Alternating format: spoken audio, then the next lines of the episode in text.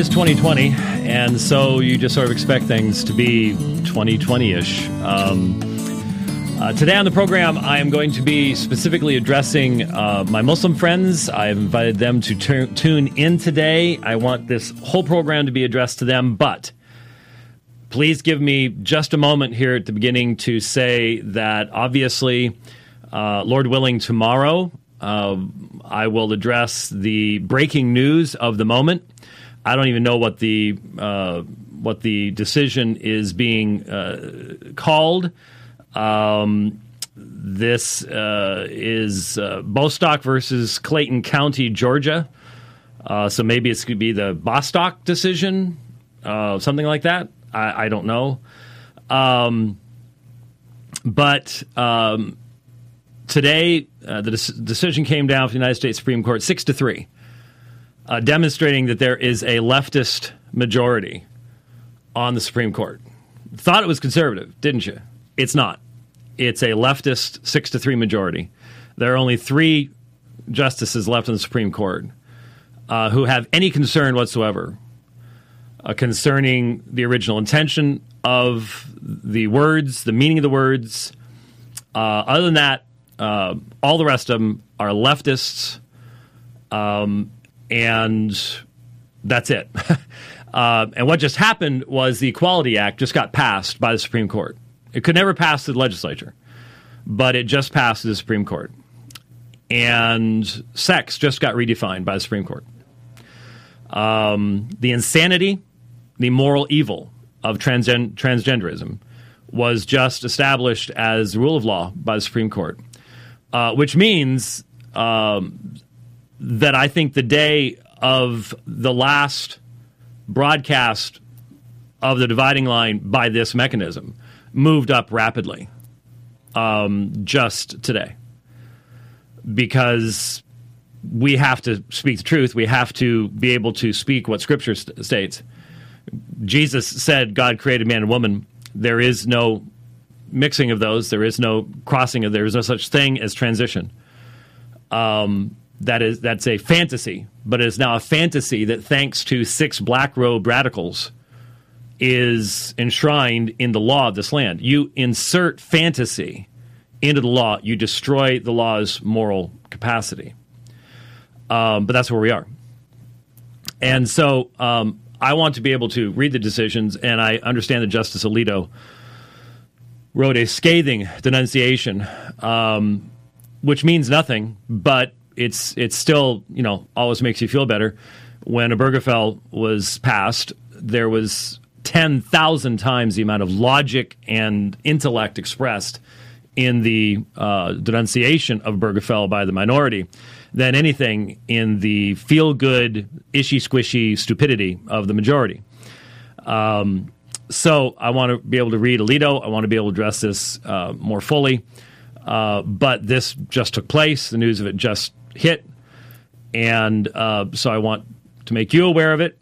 It obviously is a incredibly serious matter of, of prayer, but it should not shock us. It should not shock us. I have been saying to my Christian friends from before 2016, it's all about the Supreme Court, huh? No. Um, it's all about the Constitution. Um, the the Supreme Court and the Constitution. The Constitution is a piece of paper. It has words written on it. And if you've seen what leftists can do with the Bible, then leftists can do that a whole lot more with a much shorter document called the Constitution. Once you have a worldview where words do not have meaning any longer, then the Constitution, its rights, all those things can evaporate in a in literally a moment. And that's what's going on. Um, real quickly, one last thing. Gabriel Hughes, Pastor Gabe on Twitter, just tweeted this a few moments ago, um, uh, 12 minutes ago. And as soon as I read it, I went, oh. Here's what he said To every church that just took federal money during the pandemic, and every Christian institution, higher education, or parachurch ministry accepting government funds, be ready misery is coming.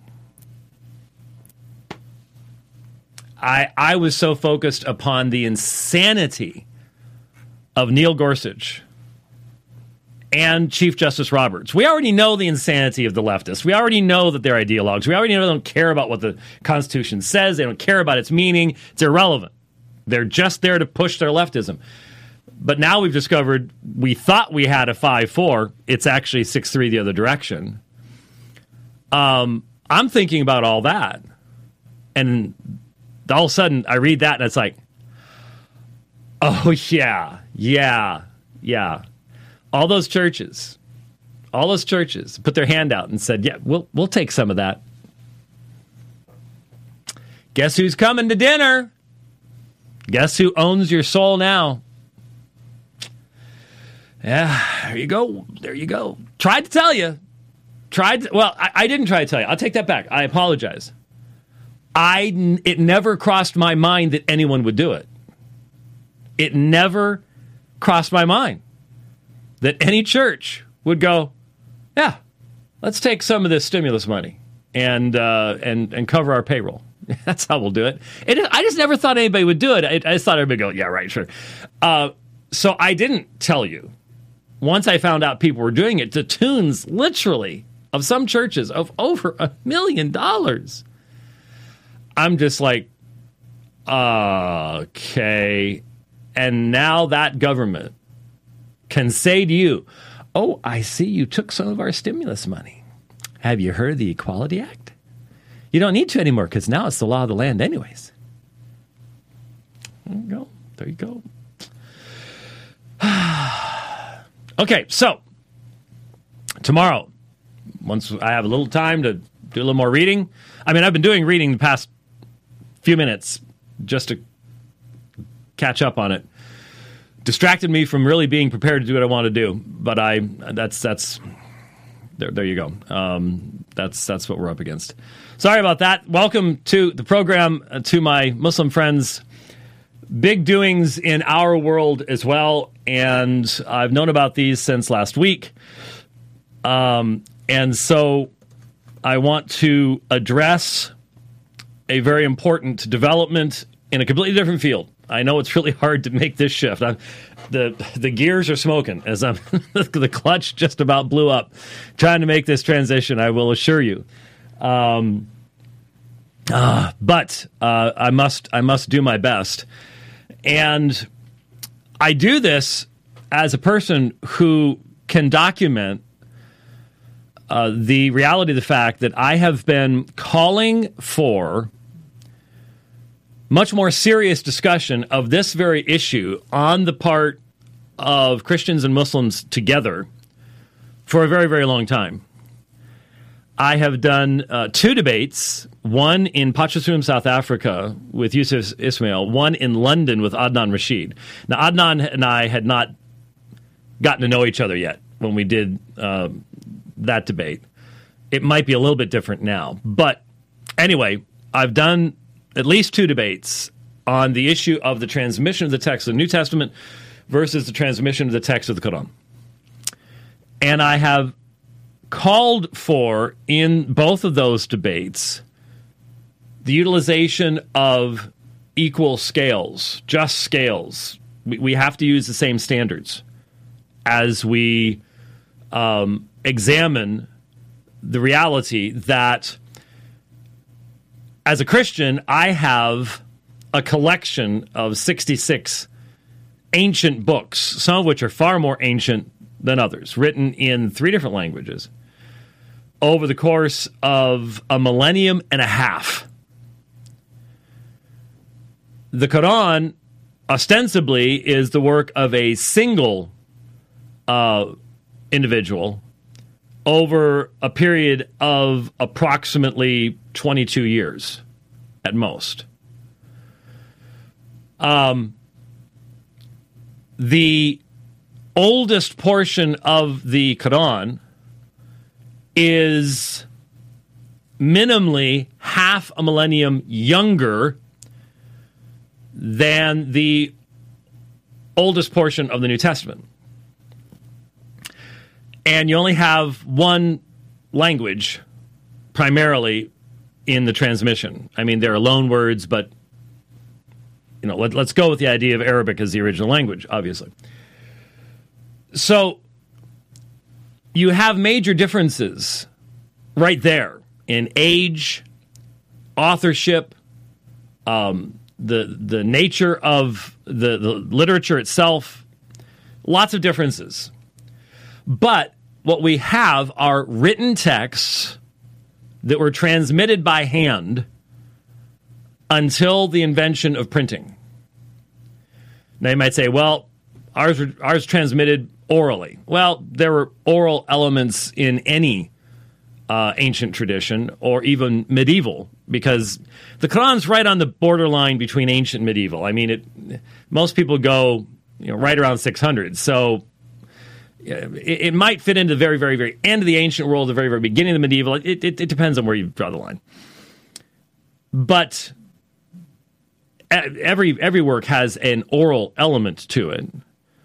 There has been a uh, emphasis amongst Muslims on that oral element of the Quran, but that oral element cannot be analyzed remotely from our time period because it's oral.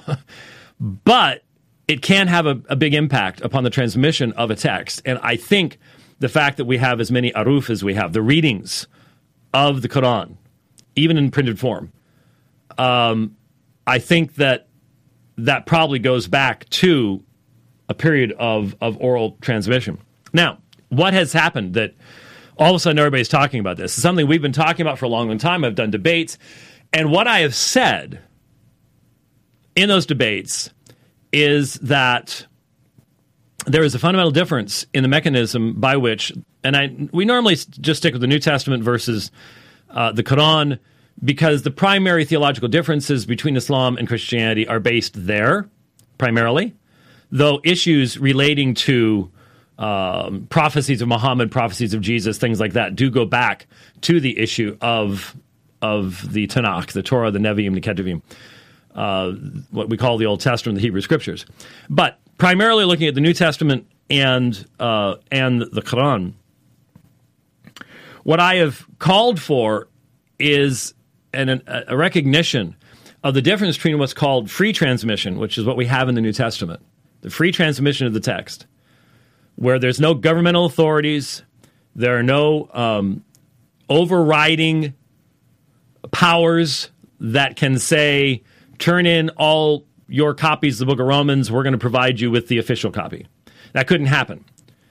Uh, there was no centralized Christian church that had that kind of authority for centuries until long after many of the earliest manuscripts of the New Testament were buried in the sands of Egypt. Um, the church never had that power or capacity, and given the ancient world, would never have had that power or capacity, even if they had been more widespread uh, and numerous than they were with the Quran, you have a controlled transmission. Uh, even within the Islamic sources, you you cannot escape what's called the Uthmanic revision. You cannot escape Sahih al-Bukhari uh, six five oh nine five ten. Uh, the collection under Abu Bakr, the uh, revision, the production of an official version uh, under Uthman. This is very early in the transmission of the text. Uh, this is not only found in Islamic sources in the Hadith, um, but also in Christian sources dating from around the t- same time period. The same fundamental story is told within Christian sources that you you have within Islamic sources concerning this particular subject, and so you have the caliphate producing an official version and sending it to the key Islamic um, cities. And so this would be this would this is functionally a controlled transmission of the text. And there's a huge difference between a free transmission and a controlled transmission of a text. And and I have argued um, that in reality, the free transmission of the text gives you a considerably higher confidence that you still possess the original readings than a controlled one, especially if there is evidence of the destruction of preceding texts in the revision process And there is both in Islamic and Christian sources. In the Islamic sources, ordered that other copies, other mushaf were to be burned. Uh, and the Christian sources soaked in what was it, lye water or something along those lines. It was was uh, one of the one of the sources. Um, but in in in any case, you have in the documents this information about the destruction of preceding versions that are considered to not follow the official version that is now being put forward. This is a very important thing. It's very important because when Christians and Muslims talk, the vast majority of Muslims, the vast majority of Muslims, and I'm I'm hoping, I'm I'm asking uh, I'm going to be sending this with time index so I can skip past the first part. But I'm sending this to a number of my Muslim friends with whom I have had debates, to Adnan Rashid, uh, to Yusuf, Yusuf Ismail, uh, to, uh, to Dr. Qadhi, and to Shabir Ali. Uh, and it's Dr. Qadhi and Shabir Ali who have made comments recently that have started all of this. Um, we we are constantly dealing with the reality that I know that Yusuf Ismail known. I know that Shabir Ali knows. Uh, Dr. Qadhi has now made this uh, made this uh, public statement in regards to these things that there is a textual history to the Quran and that not all the manuscripts of the Quran read identical to one another. Um, this has been known for a very, very long time, but there's a difference between it being known by scholars and being known by the vast majority of Muslims. 99.9% of the Muslims with whom I have ever had dialogue with did not know anything about the history of their text. They did not know that there are variations. In fact, they've read book after book after book that says that every single manuscript of the Quran is identical to every other single manuscript. I've had Muslims look me in the eye and tell me that with absolute assurance what they're saying is true. I had absolute assurance what they're saying was false, but that's the problem. Is there are tremendous numbers of books out there. Um, and many speakers, popular speakers on YouTube and before then, that present the idea there's just one Quran, there's no variations whatsoever. And therefore, when they can pick up any English Bible and find some manuscripts say this and some manuscripts say that, well, there, there you go. That's that's the end of the conversation. Your text is corrupt. Our text isn't. We win. That that's just that's the essence of what the conversation has looked like. And I have been saying for a long time, we're never going to get anywhere until there is a, an honest recognition that both of us have ancient texts and both of us have a textual history to our ancient texts. Now, the Christians are already open about that, except for King James Onlyists uh, and TR Onlyists. So, so there, there, are, there are some groups of Christians that have the same mindset as the vast majority of Muslims that there cannot be any variation. If it's, and Bart Ehrman, shockingly enough, because that's Bart Ehrman's view. If it's inspired, there'll be no variation. That's what Bart Ehrman says. That's what the TR Onlyists say. That's what the King James Onlyists say. Uh, and that's what the vast majority of Muslims say. Is that if it's given by God, then God will somehow, in some miraculous fashion, strike any scribe dead who's about to make a mistake, basically. Um, or we'll just take them over and they'll write the right thing or, or whatever. Now, Christian scholarship has never held that view. Um, the early Christian fathers discussed variations in their manuscripts from the very beginning, from starting the second century. So that's never been uh, the the viewpoint of people who actually are studied. And as I said, there are Muslim scholars who know this. But right now, even Dr. Qadhi has said that the ulama back home in the Arabic world, not in the Western world, but in the Arabic world, just has ignored this area, has has not dealt with this particular area. So, what has happened? Well, um, what has happened is over the past couple of weeks, uh, last week I was made aware of an interview between Muhammad Hijab, whom I've been trying to arrange getting to meet him and arrange having a debate. Man, with what's going on in travel and stuff like that, I, I really hope we haven't lost the opportunity of doing that. But my last few trips to, to London, I've been trying to arrange something like that, and I just keep running into stone walls. But anyway, uh, Muhammad Hijab interviewed Yasser Qadhi. Now, if if you're new to the program or something like that, um, Yasser Qadhi and I turned the Christian Islamic discussion world upside down uh, a couple years ago when uh, we had a pair of dialogues uh, on weeknights, one in a Christian church, one in the mosque. And it wasn't a formal debate. We were discussing all sorts of other issues. And so the first night I was asking Yasser Qadhi questions. The second night he was asking me questions. Um, he's explaining what it's like to be a Muslim in the Western world and things like that. And he's asking me questions like, um, "We Muslims don't understand the Trinity. Explain it to us. Why did a part of God have to die?" And here I am in a mosque, and getting to answer these questions, and and it was it was great, but it got a lot of pushback, mainly just from my side, not from the Muslim side. Um, but from our side, all sorts of folks, you, you, you're not supposed to have this kind of respectful conversation going on between Christians and Muslims, despite all the doors that it opens. But, anyways, so same Yasser Qadhi, um, who is now the head of the Islamic Seminary of America uh, in the Dallas area. Uh, he had been with the Maghrib Institute uh, back east or back in Memphis, and uh, now he's in the uh, Dallas area. And so Muhammad Hijab did a 90 minute interview. And the first part of the interview was about things that that uh, Yasser experienced when he was studying in Medina and some of the uh, prejudice that he experienced coming from the United States and not fitting into certain groups um, that were in control there and uh, things like that. It was very interesting.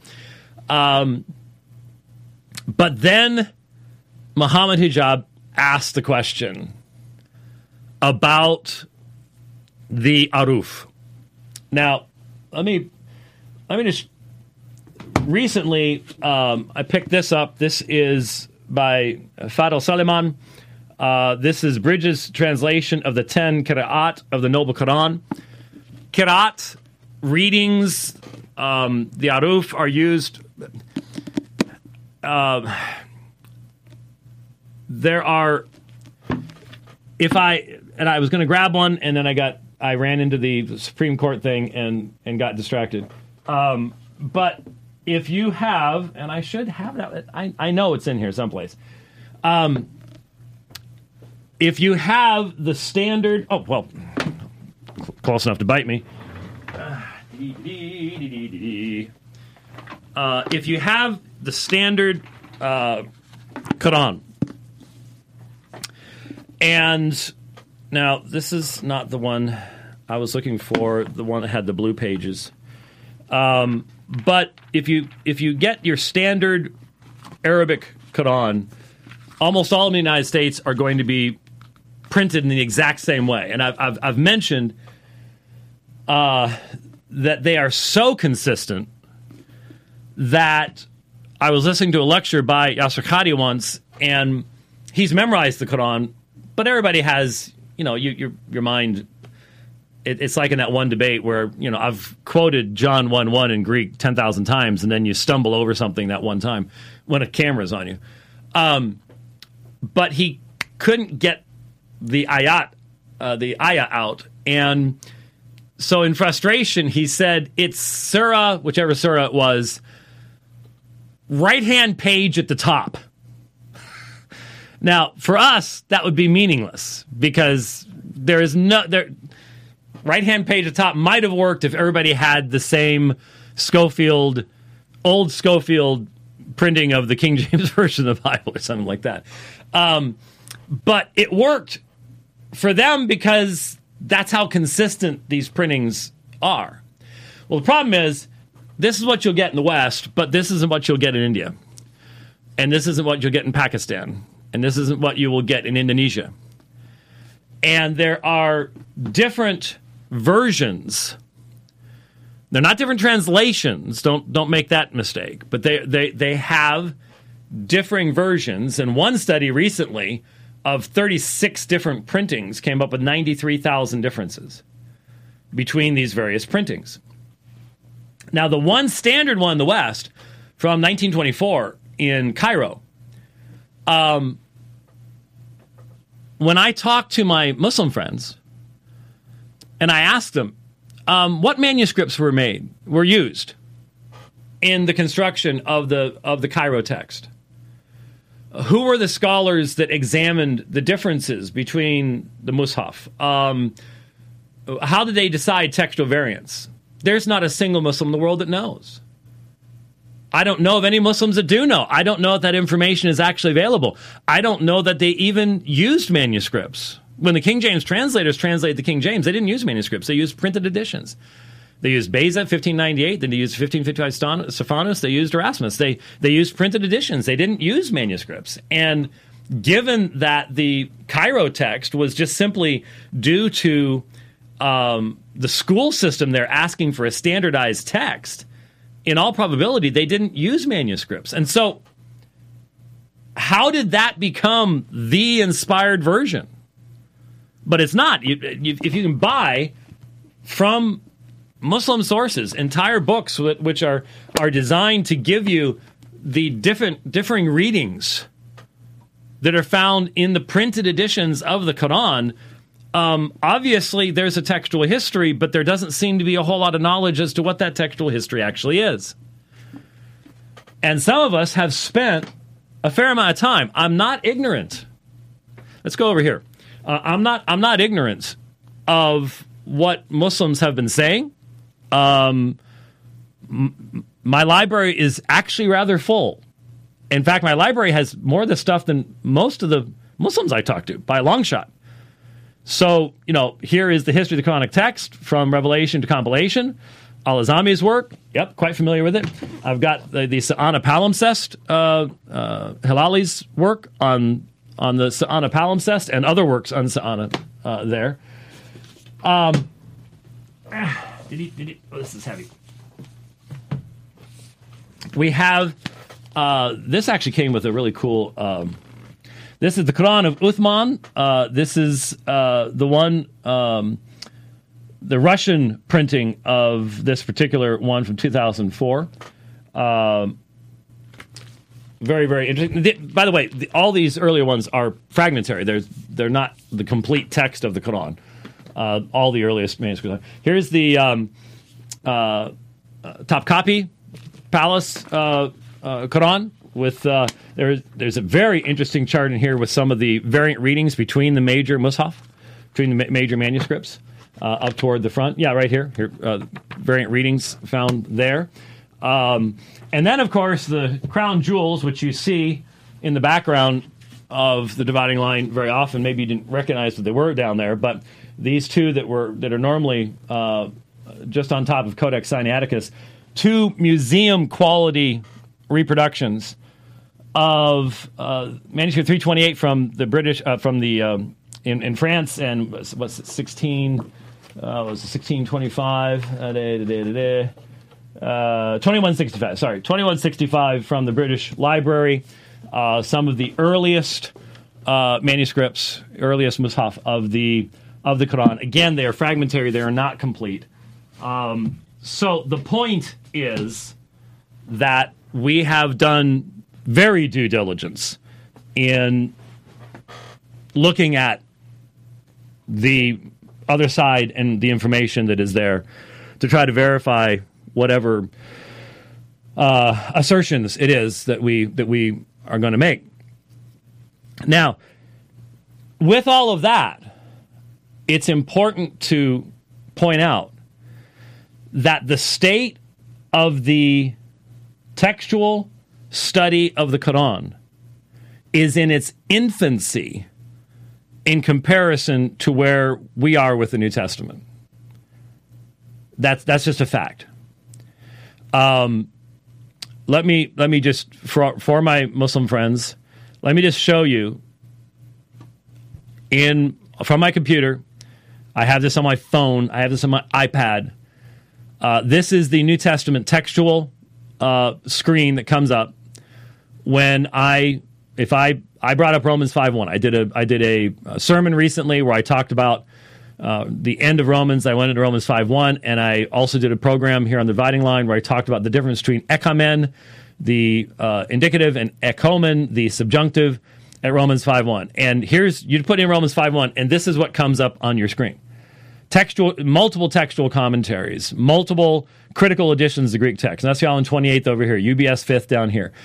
Um, I can go into textual interlinears uh, on the, can't do it here because of uh, where I am, but uh, textual, actually, I, I, I can do that here. Let me just show you again. There it is. There's textual interlinear for um, various Greek New Testament uh, Textus Receptus, uh, Westcott Hort, Byzantine, Sinaiticus, Vaticanus, Washingtonius doesn't contain it. That's why it's all, you know. I can compare manuscripts like this. There is absolutely, positively nothing, nothing at all like that. Bring up Romans 5 1 real quick on this one, too. There is absolutely, positively nothing like this for the Quran. It does not exist anywhere on the planet because the foundational work that would requ- that is required to do this would involve a massive amount of you would be producing um, a and here's the here you can you can put Sinaiticus right next to Vaticanus. Washingtonianus doesn't have Romans five one.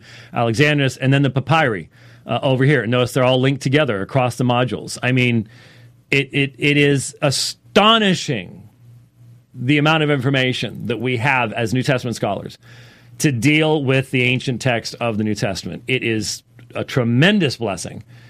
Um, really is fantastic, and it's only getting better and better. And yes, I can then bring up the actual. I can go to Codex, Codex, Vaticanus and I can bring up the actual page and I can examine it because this is a transcription of it. I can I can bring that up. I can do the same thing with Sinaiticus, um, Alexandrinus. The, these are all available. So the the point is this re- has required decades and decades and decades of cooperation of Christian scholars from around the world in the production, for example, of a consistent catalog. You need to know, you need to have one designation for every manuscript so that you can know which manuscripts we're talking about. Because a lot of these, a lot of the Quranic manuscripts have multiple names. And so it's hard to, are, are, you know, which palimpsest are you talking about here? Well, I'm not sure. Is it that one? Is it? It's very, very confusing. There needs to be a catalog. There needs to be uh, high quality digital photography of all of these things. All that information needs to be made available to everybody. And then those manuscripts need to be collated.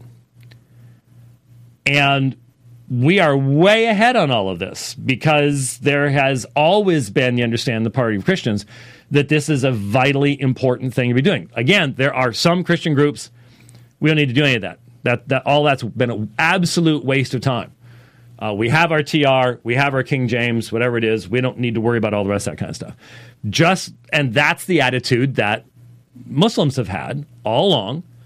We've why, why do I need all that? I've, I've got this. This is this is all I need.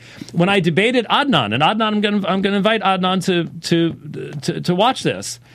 Adnan, remember in London what you said during our debate at one point. Remember, it was getting a little raucous. Remember, we had the guys down front that were doing the Allahu Akbars and all that kind of stuff, and and uh, and I made a really good point, and they didn't say anything. So I said, "Hey, where's my takbir?" and they were looking at me like, uh, "We're not supposed to do that." Anyway, uh, but but remember, Adnan, you said, hey, as long as we can get back to Uthman, that's good enough. No, it's not. That's getting back to the first revision. Um, that that's not good enough, and so that's that's the point of what all uh, point of what this is. So there is a huge gap between us at this point. It's not that this could not be done for the Quran. I'm concerned to be honest with you, I've told the story before. I remember back in about 2006, 2007, a uh, palimpsest manuscript came up for auction, I think it's Sotheby's, from the Quran. It was purchased and never heard from again. Poof, gone. Who knows where it went? Don't know. Don't know. um, that's there's there's reason for concern for that. There's really no reason to be concerned that there are any major biblical manuscripts that are just hiding out someplace. Someone doesn't want to doesn't want anybody to see them. Um, but you know, the Sana'a manuscripts are extremely important. Are there any other Sana'a type finds hiding in mosques someplace that people know about but don't want, but because there's so many variants as there were in in Sana'a, that people don't want to have that get out there? Don't know. It's possible. But there's a huge gap right now between us. In fact, let me let me illustrate one further aspect of that before I get into what Dr. Qadhi said. We not only have um, we not only have that, but we have stuff like this. Let me maximize. Here are here is the CBGM online uh, databases, and this is this is this is for a single variant in the book of Acts, chapter eight, verse twenty-two. Whether there is the little connective un, therefore. And here, here are the manuscripts that have been collated, relationships of manuscripts to one another.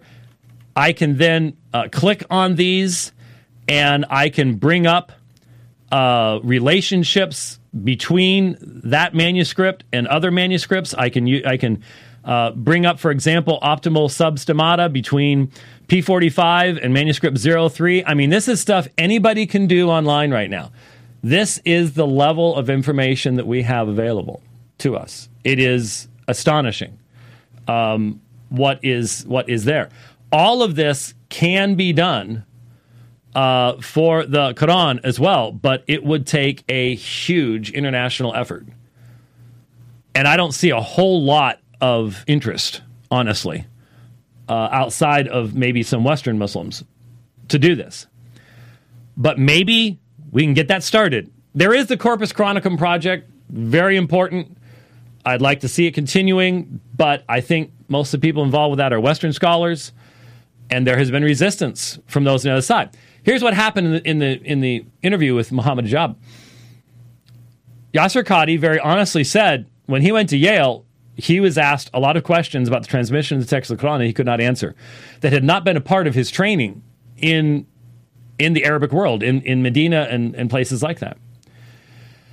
And that's certainly been my experience in my conversations with Muslim apologists, people involved in doing dawah, uh, in, in my experience, is they'll know a lot about why they don't accept the New Testament, but they don't know much positively about the history of how they themselves got their own text. The assumption being, the accepted assumption being, well, it's just been preserved by Allah.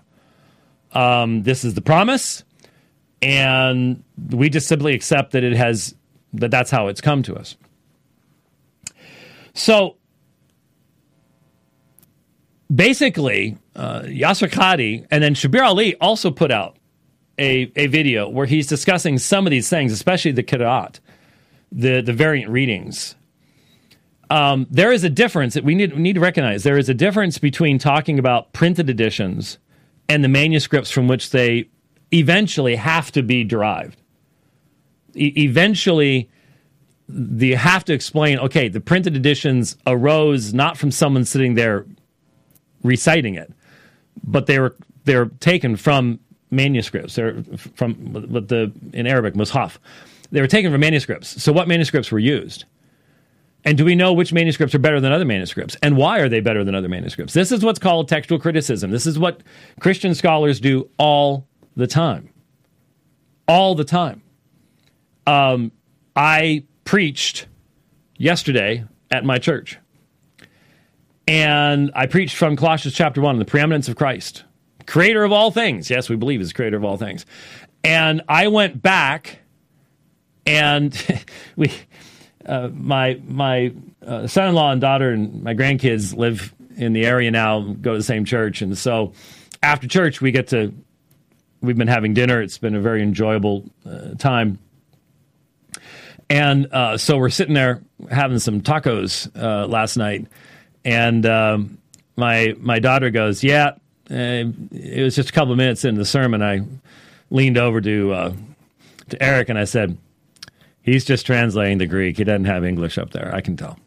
And she was right. I was just translating. I all I had was my Nestle Aland 28th edition. I was just live translating as we were going along.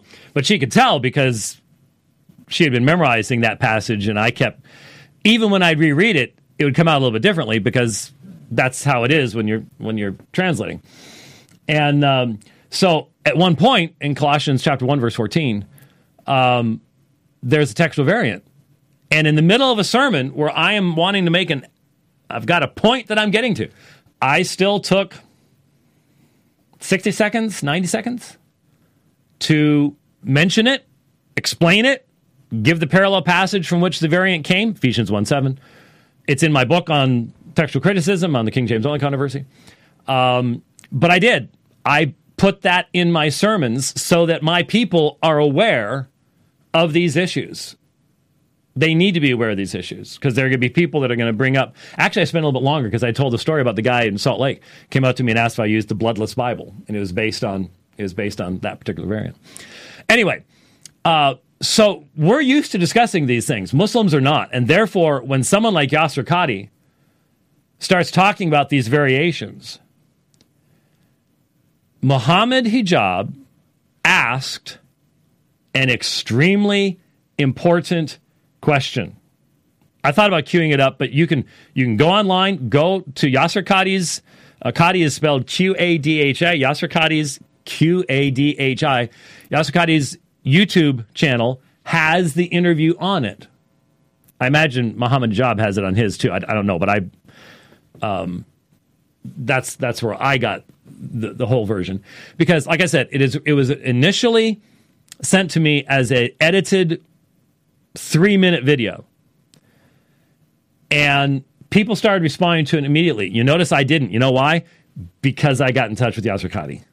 And I wanted to make sure, because remember years ago when a mutilated version of something Yasir Qadhi had said started passing around, they were using it to try to get him fired from his work and stuff like that. I wanted to make sure, is this, does this misrepresent you or, or something like that?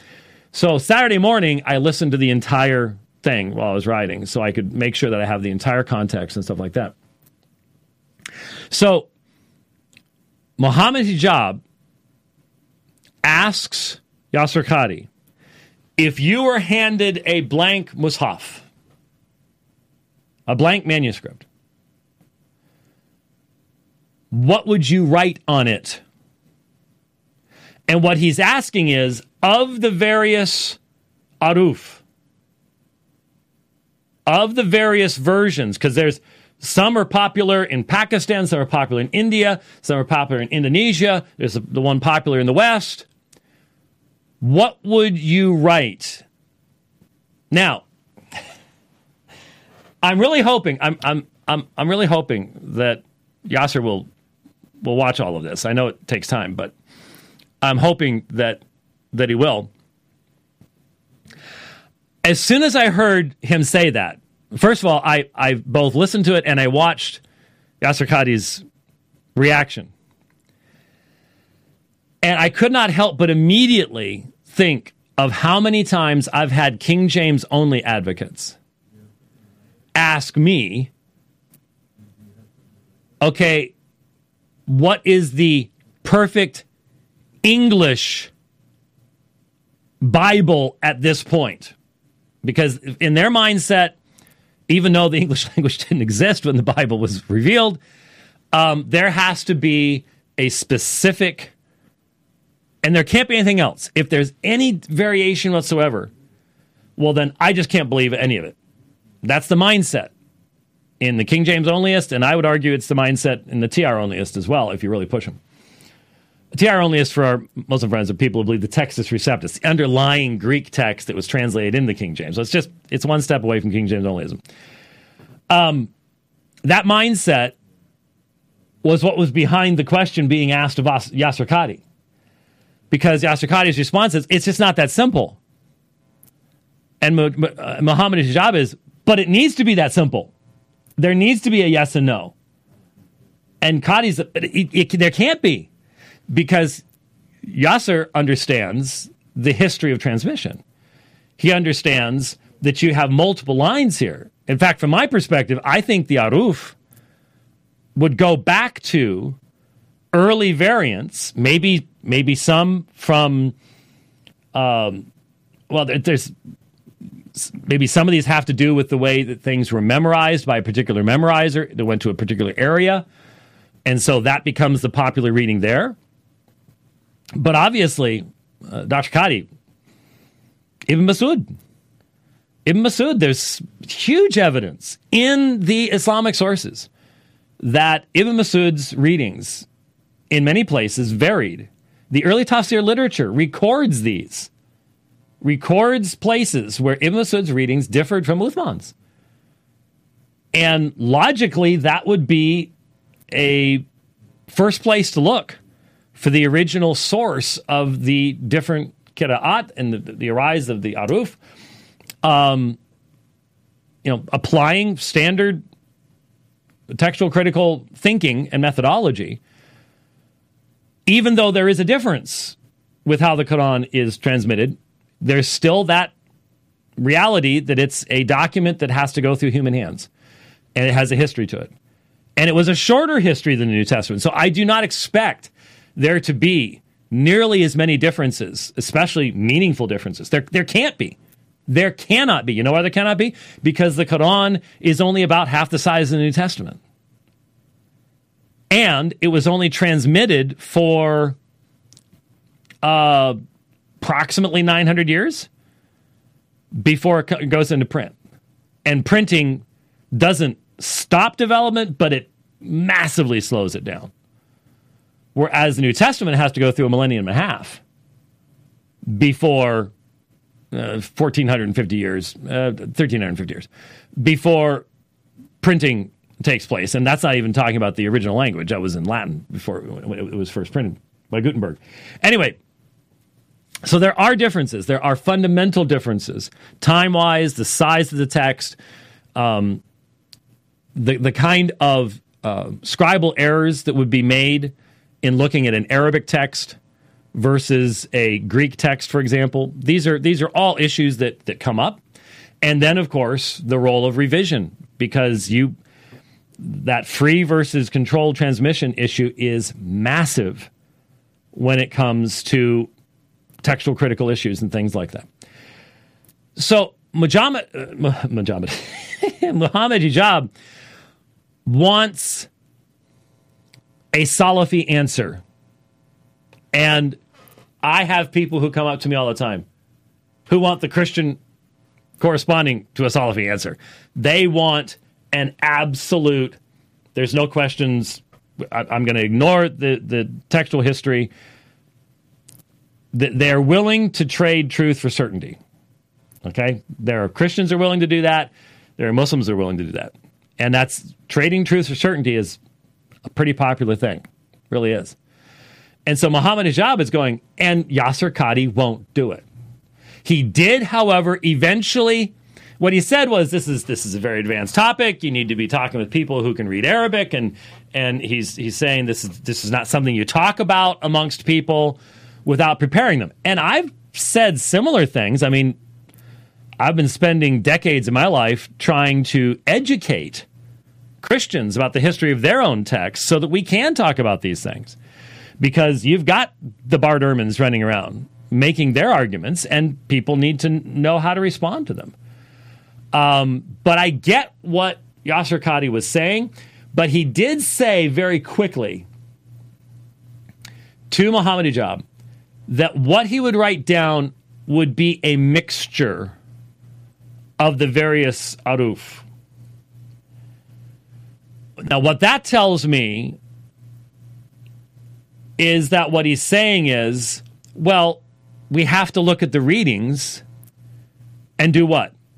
Apply standard principles of textual criticism, which is what Christian scholars do every single day. Every single day. But this is now an explosion of shock amongst Muslims that a conservative, believing Muslim scholar would say you need to apply textual critical principles. This isn't an explosion or shock for me. but it is for most Muslims. And certainly, certainly, Yasir Qadhi needs to understand that when Christians talk to Muslims, the Muslim understanding of their own text is not the same as his understanding of their own text as to its history and its transmission over time. Now, why why do I hope? I really really really really hope that what this is going to do uh, what I hope it doesn't result in is some massive pushback that silences Western Muslims from honestly dealing with the history of their text. That would be horrific. That would be the wrong direction to go. My hope is that this will open doors for further discussion because what have I been saying?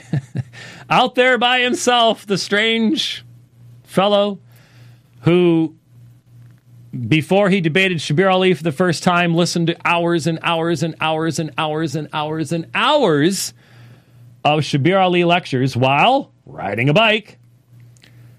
Um, to understand, get hold of the resources, try to accurately represent what the other side has to say, use equal scales, I'm not going to make an argument against the Quran that would then be equally opposite against the New Testament. You can't do that. And that's what has been done in the vast majority of the debates that I've done with Muslims. They've used one standard for the Quran and a different standard for the New Testament. My hope is that with, with the comments that are being made by people like Qadhi, that there would be a recognition that we've been right all along. You need to use the same standards. You need to use the same standards.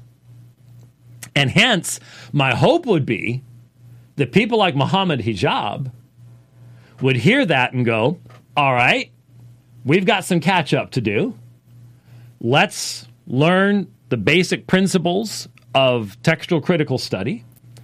Let's, we want to know, we want to get as close to what was originally given by Muhammad as possible right? I mean, that's the goal of New Testament text criticism. I want to know what the apostles wrote, not what somebody 50 years, 100 years, 300 years, 500 years later thought should have written. So we need to do that. And, and we need to uh, get hold of resources like this and get hold of resources like the uh, Copy manuscript. And we need to Start. We need to start pushing for a critical edition of the Quran. I have said over and over and over and over again when you're reading this Quran, there are no footnotes. There are no footnotes. There are no references to where the readings differ. There are no references to where the consonantal text differs, or the or the vowel pointing, or the printings where the Mus'haf have different readings. There's nothing like that. That's what you need. We have that.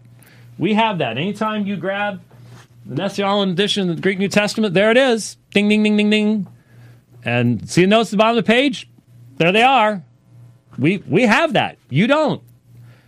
And I've been pointing this out since about 2006 and saying this is a major difference between us and for us to really meaningfully discuss because we have to meaningfully discuss. You this is not a subject that you can just simply leave off to the side.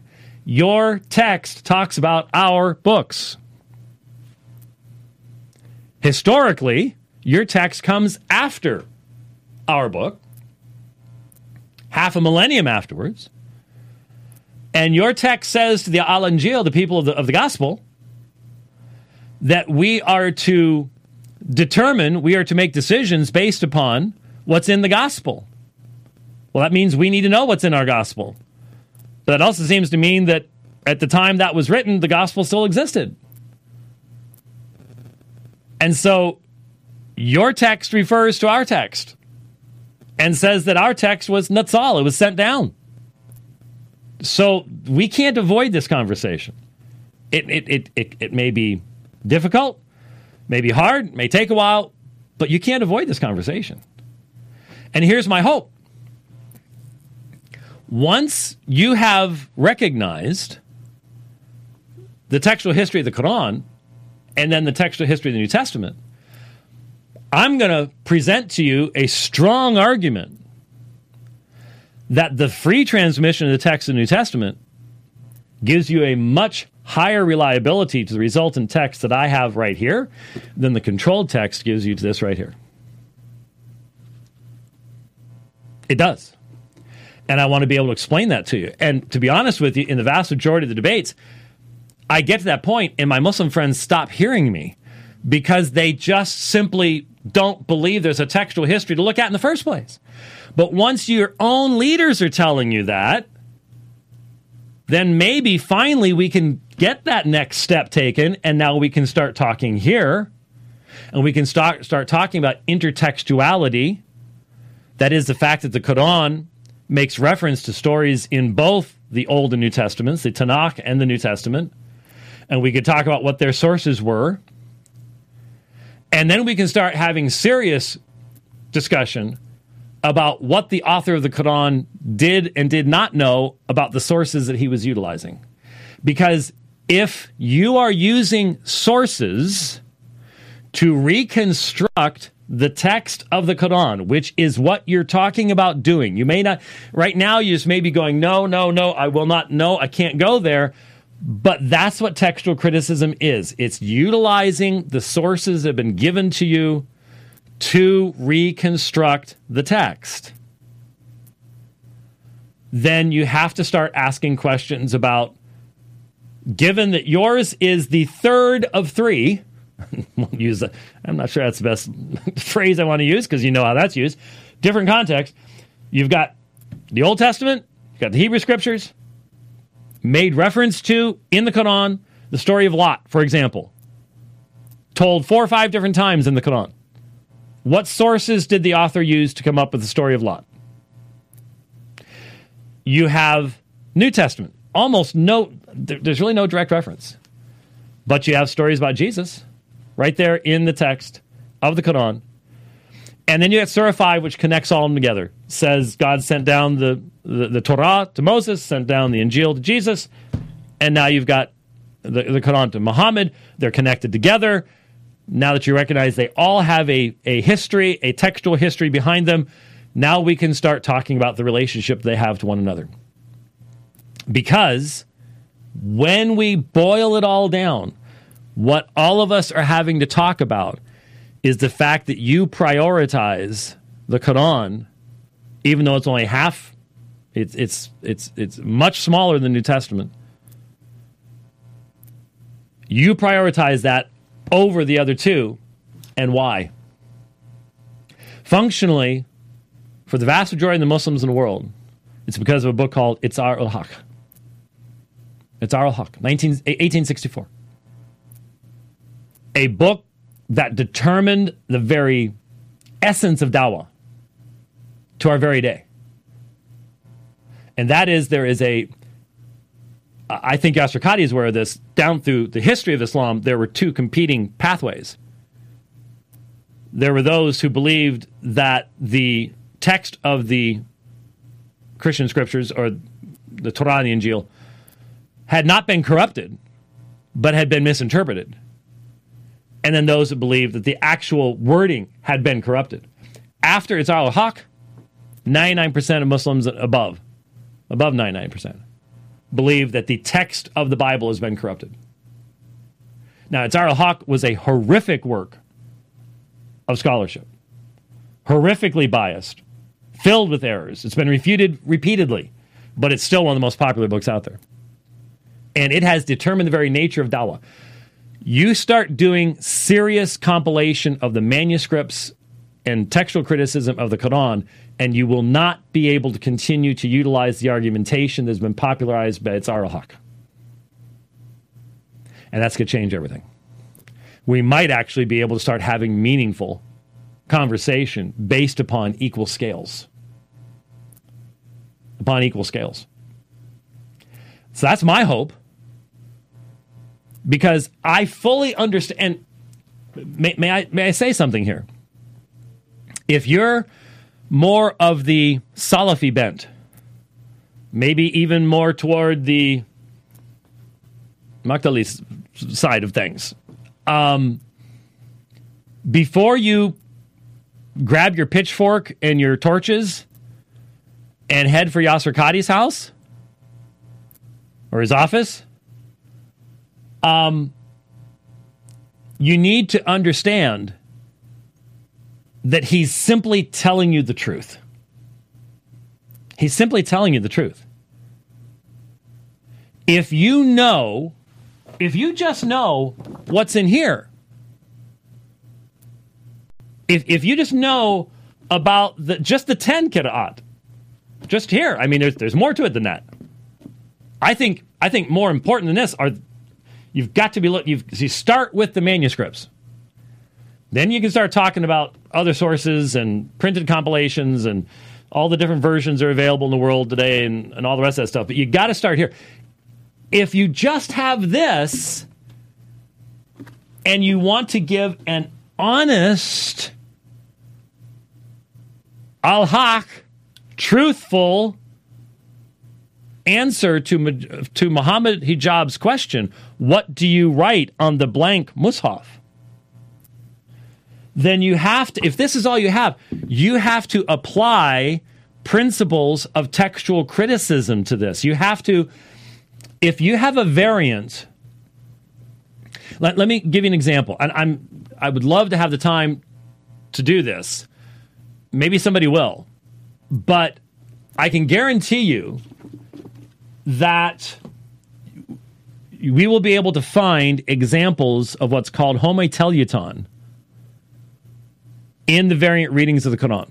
Homoteleuton, I know enough Arabic to know that there are particular grammatical terminations in the various verbal forms, or uh, the various noun forms as well, for that matter, um, that are common in the language. So what happens is you're reading through the text, um, and you finish writing a particular verb that has a common ending. In English, we'd have things like an ing, uh, hitting, running, boating, etc., etc. ing. Among substantives, T I O N, E S, whatever. Common grammatical ending. You write it down, you look back at what you're copying, and Three words down the line is another word that ends with the same ending. Homoteleuton, similar ending. Your eye catches the second rather than the one that you were at. You continue copying from there. As a result, you accidentally delete the two words that are in between. You didn't do it intentionally. It's a standard scribal practice. It, it, it, it's, it, we're humans. Our eyes are not photocopiers. I can guarantee you we can find homoteleuton in the various qira'at of the of the of the Quran. Bet you. There won't be as many as in the New Testament because it was formally it was it was it was controlled transmission and because it's just much shorter. You just don't have as many words to be able to do it. Um, free transmission will always produce more textual variants because it's a free transmission but it still gives you a higher certainty as to the final product than any controlled transmission ever can. I want to see, I want to see, I, I, I would pray for the day when I would have the freedom to present a paper to a group of Muslim scholars as to why controlled transmission and free transmission must be differentiated from one another and what that means for the Quran and the New Testament. That would be awesome. That would be wonderful. Not because, oh, well, pat yourself on the back. No, because I have been saying for years. We've been debating the same subjects over and over again, and we keep coming up against the same walls. And the reason for this is no even scales.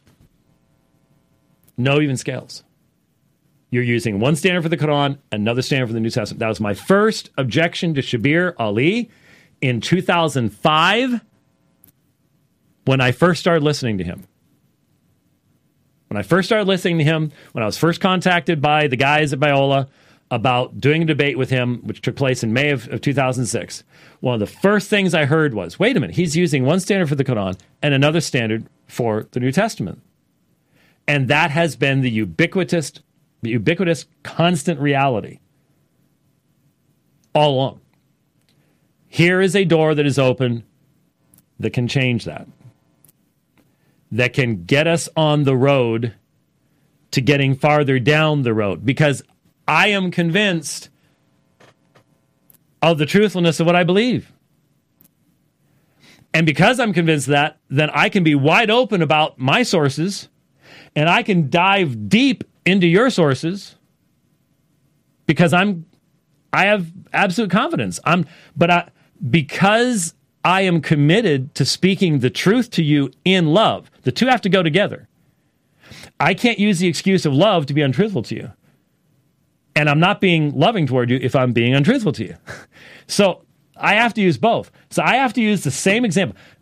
I have heard people make arguments about the Quran that I will not use because I cannot verify it or because it requires me to use a different standard than what I use in the defense of the New Testament. And guys, again, I'm speaking to my Muslim friends. I don't just defend the text of the New Testament against Muslims. I defend the text of the New Testament against a lot of different perspectives that would say that it has been corrupted or changed over time. And in fact, I defend the critical analysis of the text against the people on the other side that say, as Christians, we shouldn't do any of that anyways. So I'm trying to be consistent. I'm trying to be consistent in how I deal with your claims, how I deal with my responses, with my own beliefs. And this is what drives all of you crazy. You know, I care about you. When I get to sit down with you guys and have lunch and have dinner, you know I really do care about you guys. And so this is a great opportunity to make some strides and to get the word out. And maybe you guys can put some pressure because, you know, trust me, stuff like a critical edition Greek New Testament doesn't just pop into existence. There has to be funding. There has to be funding. And you need a critical edition of the Quran. A real one, not one made up by people to, to, just to try to, well, this is what Uthman had and that's good enough for us. No, you, I want you guys to be able to look me in the eye and say, we want to know what Muhammad said, not what somebody later said. I want to know too. I want to know too. Because that's the once we're there, now we can ask the question, all right, now that we know what he said, how does that compare with what came before him, which he said he was consistent with? And right now, all I get is, well, we reject what your text says because it's been changed. But if you're not having to do textual criticism, recognizing you should have been doing it all along, you can't just turn around and say that. Because I can say, well, you're having to do text criticism too. So what? Now we can actually start talking about the substance of what our books actually say. That's this is big. This is important. And if you are a person absolutely dedicated to truth, this should not be something that you are going to in any way resist. So, so you Salafi that are mad at Yasir Qadhi, he was telling the truth. He was simply telling the truth. Once you know this, and then you ask the question, okay, what's the final text? You have to go, it's going to depend upon what we're looking at and what sources we're using. That's the reality. That's called being truthful. That's where we are. That's where we are. So, um, there are there are articles appearing, uh, videos being put out, and stuff about what Yasir Qadhi said, what Shabir Ali has said on uh, uh, a brief thing that he put out just just recently. Um, like again, Muslims in the past did know these things, but I have said many times, many many Christians have no history, no idea of the history of their own text. It's worse. It's worse. Let's just be honest. I think that's what Yasir Qadhi was saying. It's worse even amongst the ulama in Medina as to what the history of the Quran is. It really is. So it's time to move past that. It's time to move past that. It's time to actually deal with these issues. And I'm looking forward to it. I really, really hope it takes place. I really, really do. So there are some thoughts. I hope that's useful to you. Um, and I look forward for the conversation to continue. Like I said, tomorrow on the program, we will be looking at the continued collapse of Western culture um, and the moral fiber, um, civilizational constructs of the United States of America. Um, and it's because we have abandoned the foundation that gave us strength, which was the Judeo Christian worldview. Um, so, more on that in the program tomorrow. Thanks for watching. We'll see you next time. God bless.